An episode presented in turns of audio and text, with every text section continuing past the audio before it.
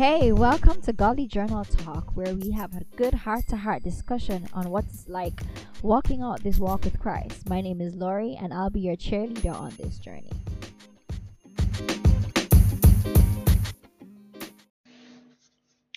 Hey family, what's poppin'?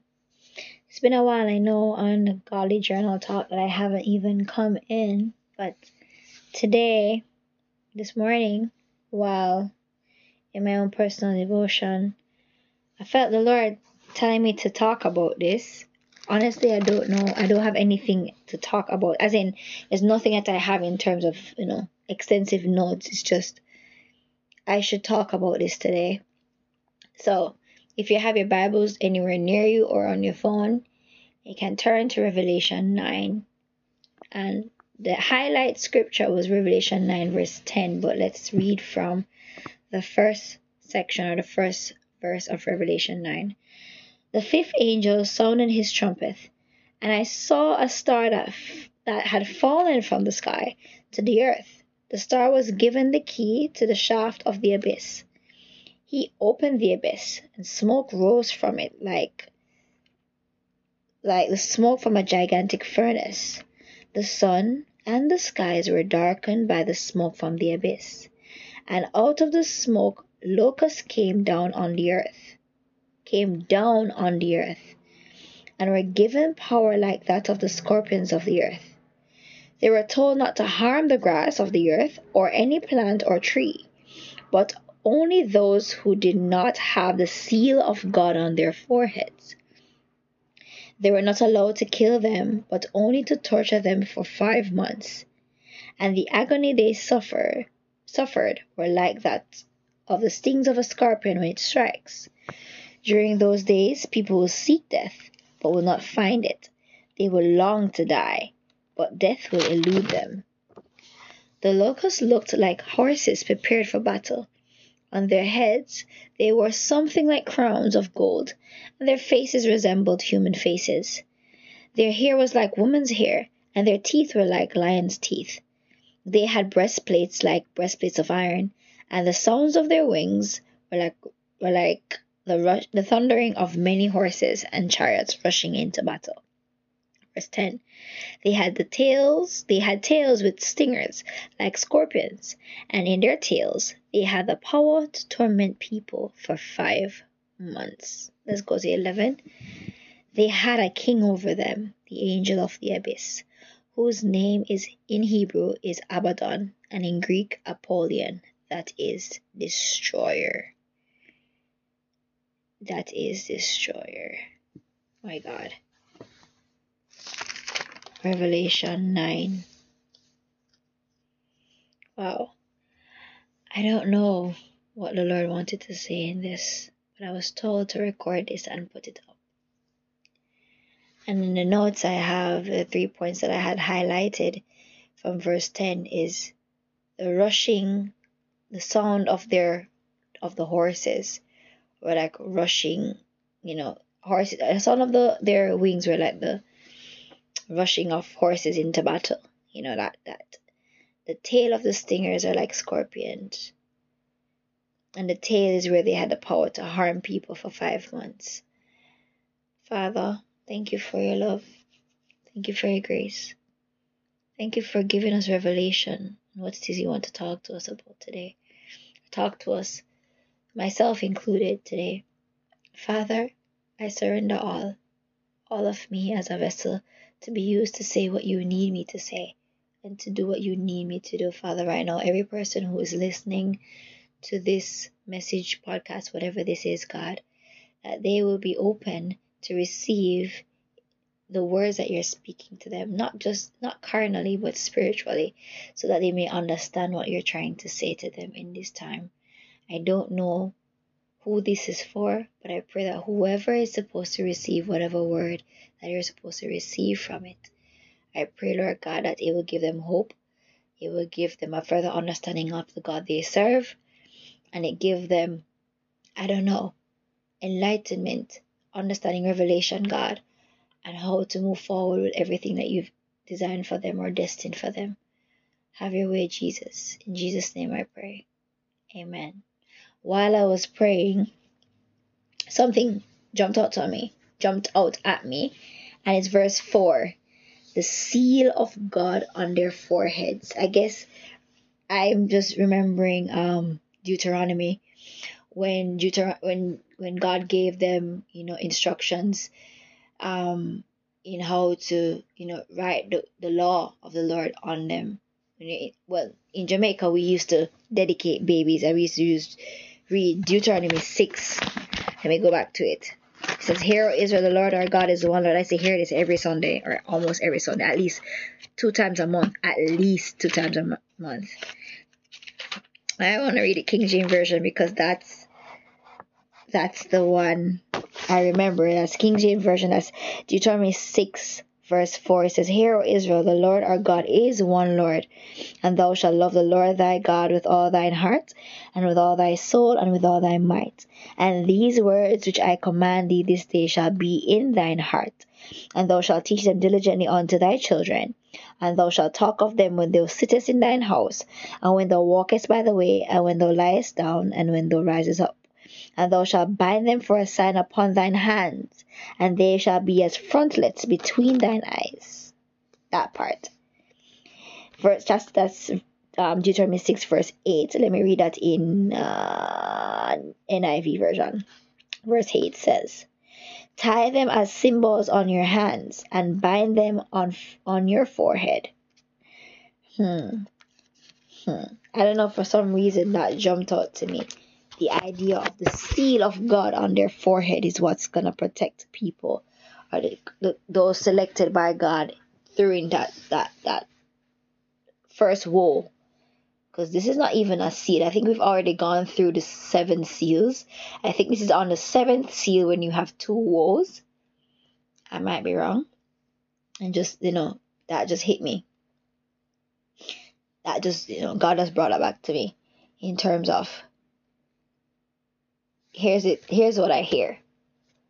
God will protect you throughout any woe that this world is going to go through. And this world is going to face some serious woes. Because God is not a man that he should lie, nor is he a man that he change his mind like that. Yes, the scripture mentioned that, Lord changed his mind, blah, blah, blah, but it was always his intent to do whatever he sets out to do. He just allowed us to be a part of the decision making. But ultimately, God can't lie. I think that's one thing I used to say, that's one thing God cannot do. He cannot lie. It's impossible for God to lie. He's light and there's no shadow in him. You know what I mean? And lying is anti-truth, or truth by omission. It's also creating deceit. But, yeah, I just went off a tangent there. Nonetheless, just thinking about that, what I heard is, it does not matter what the world faces. Once you have the seal of God on your forehead, the same way the children of Israel were sealed when the angel of death was passing through Egypt, the last plague that was given. Once you are sealed by God, no harm can come to you. And if any harm does come to you, it was allowed by God for a purpose. And as long as you were living for God, or you love the Lord, all things, good, bad, indifferent, work together for them who love the Lord and who are called according to his purpose, not your purposes. But let's go back to Revelation 9, verse 10. I think Revelation is a pretty cool. Once you've gotten over, I can't say I probably was afraid of Revelation when I was a child. It was one of the chapters of the Bible I did not read. But I remember in Sunday school, there was a whole season or a couple years where that was a focus. We were dealing with Revelation, and we went through each book of the Bible, each book of Revelation. And I won't say we go through the fine comb, but then I became more aware of what Revelation said. And then I got fascinated with the things that happens in Revelation. I've always been fascinated by, there's a course that they teach at my old church, ABC Advanced Bible College. It's called Demon on the Occult. I've always been fascinated about the spiritual realm. It's always something that fascinates me. I know I'm saying that sounds redundant, but nevertheless, when I read Revelation, it just, there was this like intrigue about what is to happen. Initially, there was a fear, and that fear came because I was definitely, as a child at that point in my life, I was not obedient to God at all. I mean, good little Christian girl in quotations. Nonetheless, I was sinning and very religious. But growing up now and God, you know, finally being obedient to God after running away from what God has been telling me to do for years, I am fascinated by the things that are going to happen. At the same time, the people who are going to face this backlash or to face the wrath of God in this manner, wow. That's just, wow. I think Christendom has painted God to be a hippie, ever-loving kind of God. Oh, Jesus, gentle, meek, and mild kind of a thing. Won't smash an ants kind of a thing. And I'm like, what God of the Bible are you reading? Like, yes, he's merciful, but God has wrath as well as he has mercy. Look how he allowed Jesus to experience all that just for our salvation. Jesus was crushed. You know what I mean? He was unidentifiable when they were finished with him. I don't think any of the movies that we have or the depiction or imagery that we have now in the modern day society depicted what Jesus really looked like on the cross. You know, I think I remember hearing I don't remember if it's a preacher, I don't remember who I hear that says, in the movies we see him covering, his genitalia covering, but more than likely in history that was left open because embarrassment is also a part of, you know, the whole punishment of being crucified. You're nothing if you're nothing but a piece of steak or a piece of meat or just not even worth anything on a cross. You're cursed. Cursed is a person who dies on a cross. I think that's what the scripture said. I may be wrong. Nonetheless, what really hit me as well is the time span of the torture. 5 months. And what stood out to me as well is people were long to die. It would have been a desire. I'd rather die than face this level of torment. I would rather die. But then death will elude them. So it's not even like the angel of death running. The angel of death won't even be there. They won't be, you know what I mean? It's crazy. Wow. You know, for 5 months, the name of their king is Destroyer. He came to destroy, to harm the people on the earth. Wow. And if this is telling of things that are to come, I don't know if Christians are going to, if the rapture is before or after, I'm not sure. But at the end of the day, this is a must. This has to happen because the word of God stated that it will. Nonetheless, even in the midst of, it's another thing, thank you Lord, even in the midst of all hell breaking loose, there's still hope, there's still grace. God says those who are his will not be hurt. Like, turmoil is happening, torment is happening. People want to die and cannot die. You're hiding from these things, but these locusts, and they're locust is interesting because they're not this oversized, big, alien-looking thing that is coming to crush you. No, they're small, like mosquitoes for anybody who lives in the tropics where I'm from. Mosquitoes. And I don't even know if you can kill one because it says it has breastplates, right? Like, let's go. It says, in the description of these locusts, it says here, verse 7, on their head they wore something like crowns of gold. Their faces resembled human faces.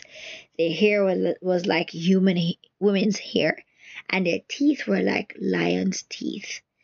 They had breastplates of iron, and the sound of their wings were like thundering of many horses and chariots rushing into battle. But the power lies in their tails, and in their tails they will sting people. They will sting them and give them the turmoil and the torment and the pain and the suffering that normally comes from a scorpion's skin. I've never been stung by a scorpion before. I don't know if anyone has been and lives to tell the tale. I'm pretty sure probably someone has. But I would imagine that that process is not something that is favorable. Wow. Favorable, Lord. Thank you that even in the midst of turmoil, even in the midst of pain and suffering, you still give us hope. From day one, from in Genesis, when you were issuing out the logical consequences of Adam and Eve's disobedience, you still gave hope, where you gave her in a prophecy that her seed would crush the serpent's head and the serpent would bruise his heel. There's always hope attached to it. Yes, God is ever loving, but you have to also understand that God is just. And justice must be served. He is King. He is Lord. His word is a decree. There is no going back on anything he says. Once spoken, it must accomplish what it set out to do. It has to return to him with accomplishing what it has been sent to do. Nonetheless, I think a lot of people have lost the fear of God. I even talked to myself and I was like, Lord, do you genuinely fear God? I think this came up a year or so in my connect group at church, or after like lunch talk or something like that, where we asked the question, do you genuinely fear God? People said the fear that they were referring to was a fear of, you know, reverencing God. And I agree to some extent, but there's also the actual fear and trembling. The Bible says, work out your salvation with fear and trembling. Fear with reverence, yes, but tremble as well, because I don't think we fully understand the concept of God.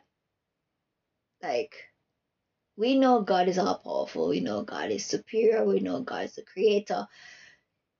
All these things, but we cannot fathom the power, the magnitude of the magnitude of his power. We can't fathom it. And because we've lived in such a timeline where we don't see the immediate effect of God's wrath, we don't know. Like the children of Israel when they went to Mount Sinai and God came down and there was thunder and blah, blah, blah, blah, blah, and the whole theatrics. Yeah, fear struck you right there, you know? But we don't experience God in that manner like that. Well, not everyone. Probably some people do. And we've gotten spoiled and comfortable and thinking, oh, God, show yourself to me if you want to prove that you're a God. Who are you?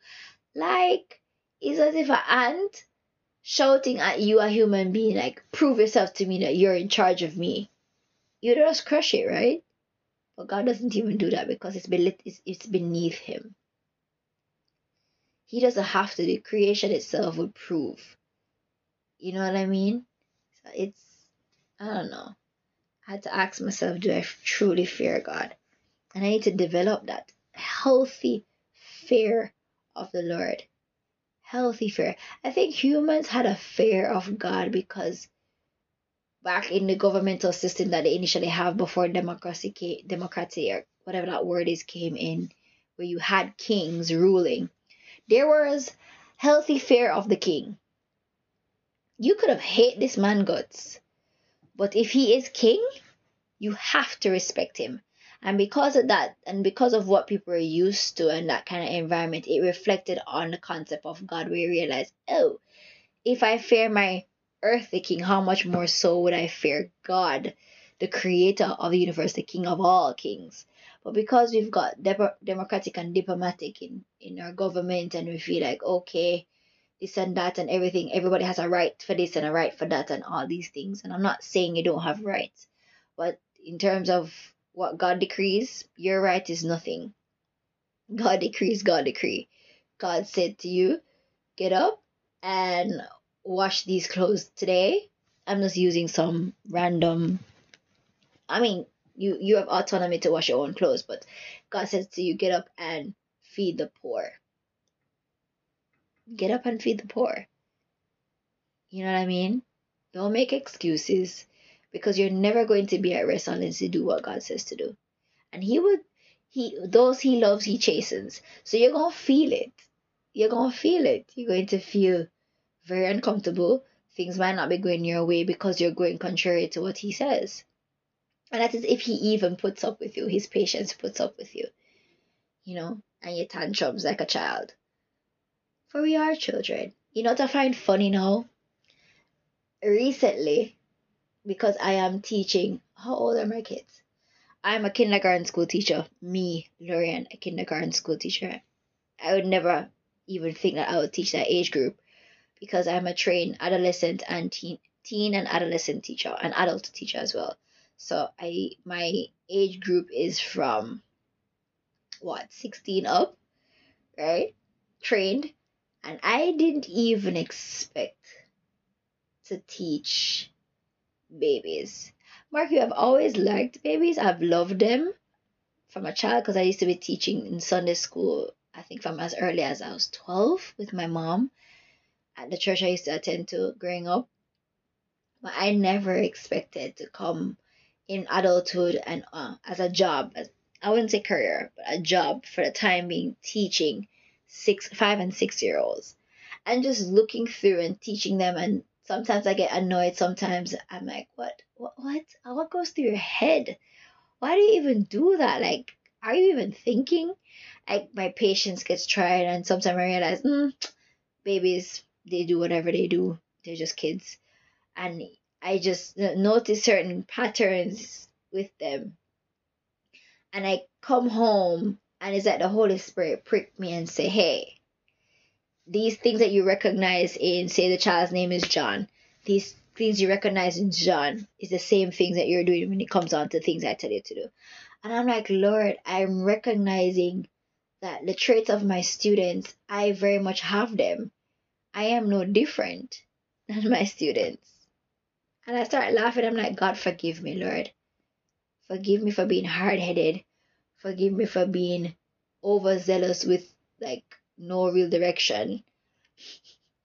Like, some of my babies is too much energy. Forgive me for feeling like I know it all and jump the gun and go ahead and do something without listening to instructions so that I can get it done right and get it done right the first time, instead of having to do the thing all over again, as some of my kids would do, because they think, oh, I'm so smart and clever. I know exactly what it is I need to do. So they go ahead and do it, and they do the wrong thing in their pridefulness. I do the same thing too. And I'm just laughing to myself. I was like, wow, God, you are patient with me. I am no different than my babies at all. Absolutely no difference. And it's humbling. It's definitely humbling. Because it just reminds me that I need to have the posture of a child. When they ask who's the greatest, when they ask Jesus who's the greatest in his kingdom, and he said the child. The child is. Because the truth is, we are all children. We're sheep. Sheep are not the smartest set of animals. They do silly things all the time. You know, and I for sure do silly things all the time, thinking I'm wise in my own estimation. Silly. You know? So I wonder if sometimes I have to check myself and say, yo, Lori, do you truly fear God? No, seriously. Yes, he's your father. And yes, there are seasons where God was like, you feel like God was your man. You feel that way. You feel like you were like, God is your everything, but it was like a different feeling. And there's phases where God was like your brother. Definitely God was your savior. And then there's a phase. I'm going through the phase where God is literally my father. So he's pruning me. He's correcting me, shaping me up, raising me up or whatever. But have I lost it? The healthy fear of God. The fear of the Lord is the beginning of wisdom. Lord, help me never to lose the fear of you. Absolutely not. I can never live. That's crazy, right? I could never live if I don't fear God. What's the point? I'd have lost my mind. Absolutely. Nevertheless, I hope that this is what the Lord wanted me to share with you out of my own ramblings. Revelation 9. When you have the time, you should read Revelation. I mean, things that are happening in the world now is akin to what Revelation is saying, or Revelation said, because this was written hundreds of years ago by John. It's akin to it. You know, you recognize the similarities of the times with what was mentioned here, not only in Revelation, but when Jesus was talking about the signs of the time, and when Isaiah spoke about it, and even when Daniel spoke about it. The prophets have spoken about this from times past, you know. It's just amazing just to see it, you know, come to play. And maybe it don't come in my generation, maybe it comes in my children's generation, if the Lord tarries or whatever. But nonetheless, this is going to happen. But there's hope in that the Lord will mark those who are His, and they will not be harmed. So here's the thing now. Here's the key part. Will you be His? Because the truth is, it is not His will that any should perish, but that all should come to repentance. But the fact is, people have autonomy. Although I think it was Isaiah that says people really don't have a choice, but people have autonomy. It's not for man to direct his steps. Something like that. I think I read it. Is Isaiah 23 verse 10? Or was it Jeremiah 23 verse 10? Let me go check. Isaiah, where are you? I don't want to be wrong. Isaiah, I think it's Isaiah 23:10. You know what? Isaiah 23:10. Let me check. I could be wrong though. Verse 10:23.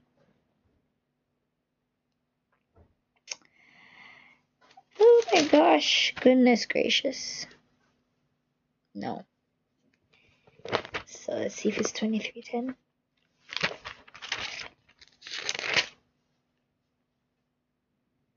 No. It's talking about the daughters of Nile. I remember.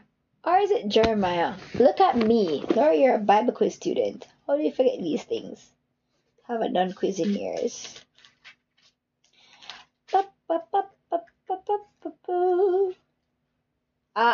It was Jeremiah 10:23. So I had the numbers right, I just had the book wrong. Oh no. So Jeremiah 10:23. And Jeremiah says, Lord, let me go King James. Oh Lord, I know the way of a man is not in himself. It is not in man that walketh to direct his steps. In other words, in NIV, Lord, I know that people's lives are not their own. Who? It is not for them to direct their steps. It's not for you to direct your step, but God gives you the option to try. At the end of the day, something is directing you. Would it be God? Or would it be the enemy? Or would it be your flesh? Something is directing your steps. You know? Jeremiah 10 verse 23. I sometimes, I think when I first found this, it was in a devotional a sister of mine gave to me. I think it was Growing in the Faith by Kingdom Sanctuary. Don't remember. I can find the book and talk to y'all later about that. But that last part of Jeremiah 10 verse 23, it is not for man to direct his steps. That part. Humbling. God just make it run a while until they tired out yourself and it's like, alright, you're ready now to listen to what I have to say. Because you have to listen to what I have to say, you know. I've always said this. I think as a young person, I always said it. If anybody is supposed to get anything in the world that they want, at any time that they want it, it's God. He has the power. It's God. If anyone in this entire universe, time, eternity, whatever you want to say, can get anything they want, it's God. You know? So I hope, guys, points to take away is when you're marked or sealed by God, you're protected. Even when the world is coming down around you, you are protected. Second is, do not lose the fear of God. Don't think in your own estimation and in your own power that you can do anything. You can't. There's nothing you can. You can't even fight demons, evil spirits. You can't even control your own flesh sometimes if you're not careful. If you're not, subjecting it unto God, you can't control yourself. So don't even try and think. And to remember Jeremiah 10 verse 23. That people's lives aren't their own. And it's not for them to direct their steps. The Lord gave us his word. Psalms 118. Thy word is a lamp unto my feet. That's a song I used to hear a lot on TBC radio. And a light unto my path. I was reading also, yes, Psalms 19 also said that. Psalms 19 verse 7 to 11. Let me go get that for y'all. Psalms 19, where are you? Here. Sorry for my crappy falsetto voice. Oh no, I suffer for hear it. So it go. Anywho's, Psalms 19 verse 7 to 11 says, the law of the Lord is perfect. Okay, come on, BBQ days. Bible quiz, I remember this. The law of the Lord is perfect. Refreshing. Let me go to King James Version. The law of the Lord is perfect, converting the soul. The testimony of the Lord is sure, making wise the simple. The statutes of the Lord are right, rejoicing in the heart. The commandments of the Lord is pure, enlightening the eyes. And the fear of the Lord is clean, enduring forever. The judgment of the Lord are true and righteous altogether. Anybody who did UPC Bible quiz, y'all know that scripture. That was in the diet we had to study years ago. Fun days. Anyways, let's go over that. In NIV, the law of the Lord is perfect, refreshing the soul. The statutes of the Lord are trustworthy, making wise the simple. The precepts of the Lord is right, giving joy to the heart. The commands of the Lord are radiant, giving light to the eyes. The fear of the Lord is pure, enduring forever. And the decree of the Lord are firm, and all of them are righteous. Remembering all these things, I think Psalms 119 talked about what the word of the Lord is to you. It's a light. It opens your mind. It gives you wisdom. It gives you understanding. Once you humble yourself before God, once you, get rid of the fluff, get rid of the excess, the drama, and you just be who you are before him and be honest to where you are with him, you'll be surprised the places he takes you. That's all he wants, Don't pretend. Don't pretend like you have it all together. Don't pretend like everything is okay. Don't pretend. No. Surrender to him and surrender to what his word says. Once you are his, nothing can touch you. Another thing I hate me is the timeline